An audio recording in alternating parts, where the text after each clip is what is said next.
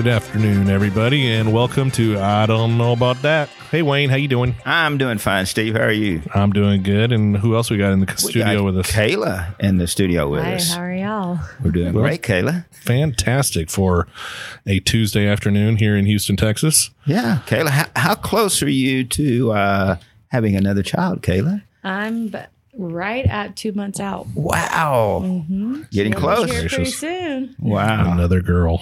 I know it should be. So that is one forecast that we can hit. Well, never really know. I'm predicting it will be on time, but we'll see. There we well, go. You don't want. We're not very good at predicting anything. No, we're so, but Wayne and I aren't. you're on board with everyone else in the industry, though. So Yeah. you're good. good, and that's a good segue into this market discussion that we're having today. Is uh, there are some things that seem to be changing in the OCTG market, um, but then some things seem to be remaining the same. I think on the supply side, uh, things are changing, right, Wayne? I mean, They are on the supply side, Steve. I mean, we're beginning to see some factors that uh, you know are becoming more clear than where they were 30, 60 days ago. For instance, uh, you know, hot rolled coil pricing is up. Yeah, It looks like some of that's going to stick with the uh, increases that uh, has been put into the marketplace. Uh, on the raw material side, uh, besides hot rolled coil, you're starting to see uh, scrap pricing going up. Uh, the iron ore pricing has gone up. So, iron ores that's kind of come up fairly significantly. I think. yeah, it relatively has. speaking. Yeah, relatively speaking. So, I mean, there's some factors out there that are telling us, you know, overall on the uh, raw material side, everything seems to be leveled out and sticking on those increases. Uh, maybe not to the level that they would like them to be on the manufacturing side, uh, but they're getting something. yeah, yeah. Uh, and then also on the uh, you know our side of the business, uh, we've seen inventories going down quite a bit on the, in the distri- distribution network. Yeah, yeah, that's that's that's definitely seems to be happening, um, or has happened, um, which is so. I think the inventory levels have gotten to be a lot more uh, reflective of the market demand. Absolutely, and so you know we we took ours down toward the end of the year. Uh, we're successful in uh, moving them downward.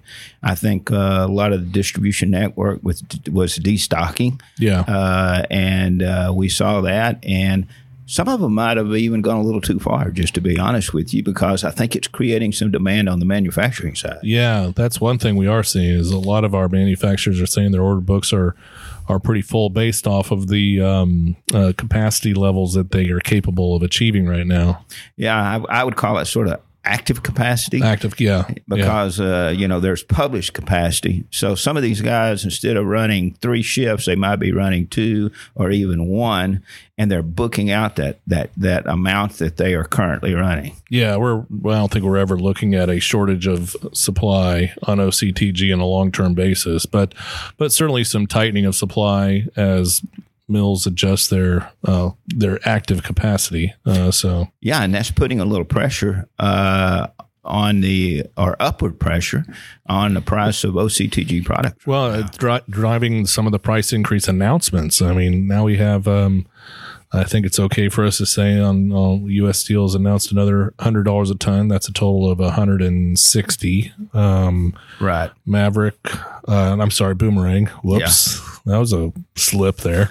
That means you you I've been going back until long. time. Yes, uh, the Boomerang. I think they announced hundred. Yes. we still have Vallourec and and and I guess uh, Vallourec is the only one other one that announced one. Is that correct? Yeah, and uh, you know I think we'll see them probably in the next couple of weeks come out. Yeah, you think so? Yeah, that's, but I think though. So I think there is a lot of uh, seems to be a lot of desire for the mills to try to to get the price up. They have an order book; they'll certainly support it. Uh, they have raw material uh, prices that are squeezing them to a certain extent um, on profit margins. So they're and and the fact of the matter is, again, I think we said this before that they're not going to add any more capacity um, at the current price levels. Um, where they're at right now. So, so I think it, it, to a certain extent, there's, you know, there's there's certainly some things that are happening in the market um, that could lead to more of a manufacturer's market as opposed to a buyer's market. I don't think we're there yet because the other side of the equation, the demand side, is still pretty. Uh, uh, there's a, little, a lot of uncertainty on that. Yeah, I mean, what a couple of weeks ago we saw the rig count drop by 15, and before, and then before that it was I think 13 before that. Yeah, something like that. And then we saw it come back uh, and added 15 uh, last week.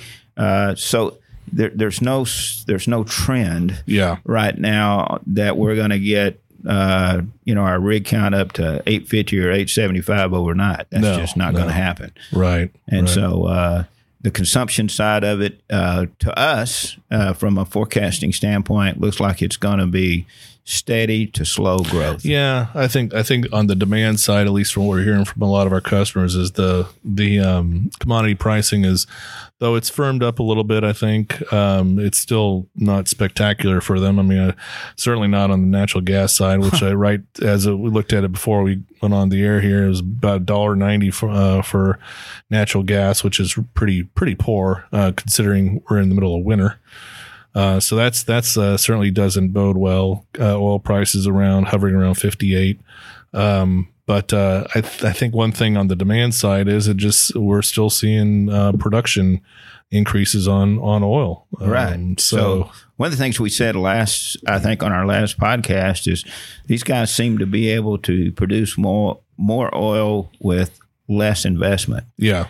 And yeah. so that, that, seems to be holding true right now. Yeah, yeah. And so it's um, kind of an interesting time in the market right now. I think if uh, if we see um, demand continue to be flat, uh, we expect it to the demand increased somewhat. Yeah. Uh, but we're not faced with uh, just huge inventories that we were faced with when the rig count started falling. Uh, last year, so that that probably at least bodes well for price stabilization in OCTG, I would say. Uh, I know the mills are really trying to push the price up. Um, I don't know how successful uh, they'll be doing that. I assume they'll get some of that pricing. Some of those price increases um, will probably stick, but maybe not all. Yeah, I think so. And I mean, you know, our plan going plan going forward is we're going to order to whatever our consumption is going to be. Yeah. And so I think a lot of distribution uh, coming out of the way the market was last year uh, they're certainly not going to try to get ahead. Yeah. I mean, uh, why would you try to do that now with some of the, you know, unless you saw the demand shooting through the roof, there's no way we're going to try to get ahead. Yeah. Well, and, and, you know, we can speak for distribution. You can't, you can't afford to get ahead right now. Um, it's too costly if you do. it is. It really uh, is. So, but yeah, I mean, things, I think things are uh, stable is probably good at this point. Um, for all of us in the oil and gas, whether you're on the consumer side or or the uh, manufacturer side. I think stabilization would, would be nice.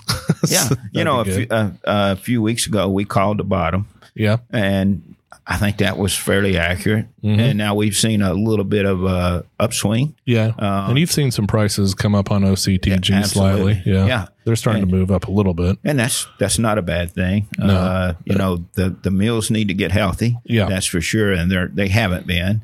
And uh, honestly, distribution network needs to get a little healthy too. Yeah, and so uh, yeah, that's that's that's a good point. What about imports? Uh, we didn't really talk about that. Yeah, you know, when you look at where we were back in January and February and March of last of 2019, I mean, we were what above. Uh, 200 mm-hmm. uh, on an average there. And then all of a sudden, from about uh, June on, it started to drop down. June, July, I think July was 204, something like that. Down in September, it was like 150. In October, 120 something.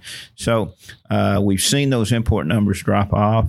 Uh, my estimation is we will see those flat and then we'll see those start to increase at the end of Q1. Yeah. I think uh, some of the guys on the import side uh, sort of backed off out of the market as prices were falling, especially because lead times were like four months. Yeah. And so you could get pipe in and it would already be overpriced. Yeah. And now I think with a little bit of upturn in the market, they're going to go back and have reordered. And then we'll start to see those numbers recover end of Q1, early Q2 uh, Yeah. of this year. Speaking of lead times, have you seen any change in domestic mill lead times? Uh, no, but uh, what I have seen is the mills that would open their books and then hold them open for an extended period of time before Meaning they closer to the production date. Yes. And I now we're seeing them begin to close those books quicker. So you got to get you get your orders in quicker.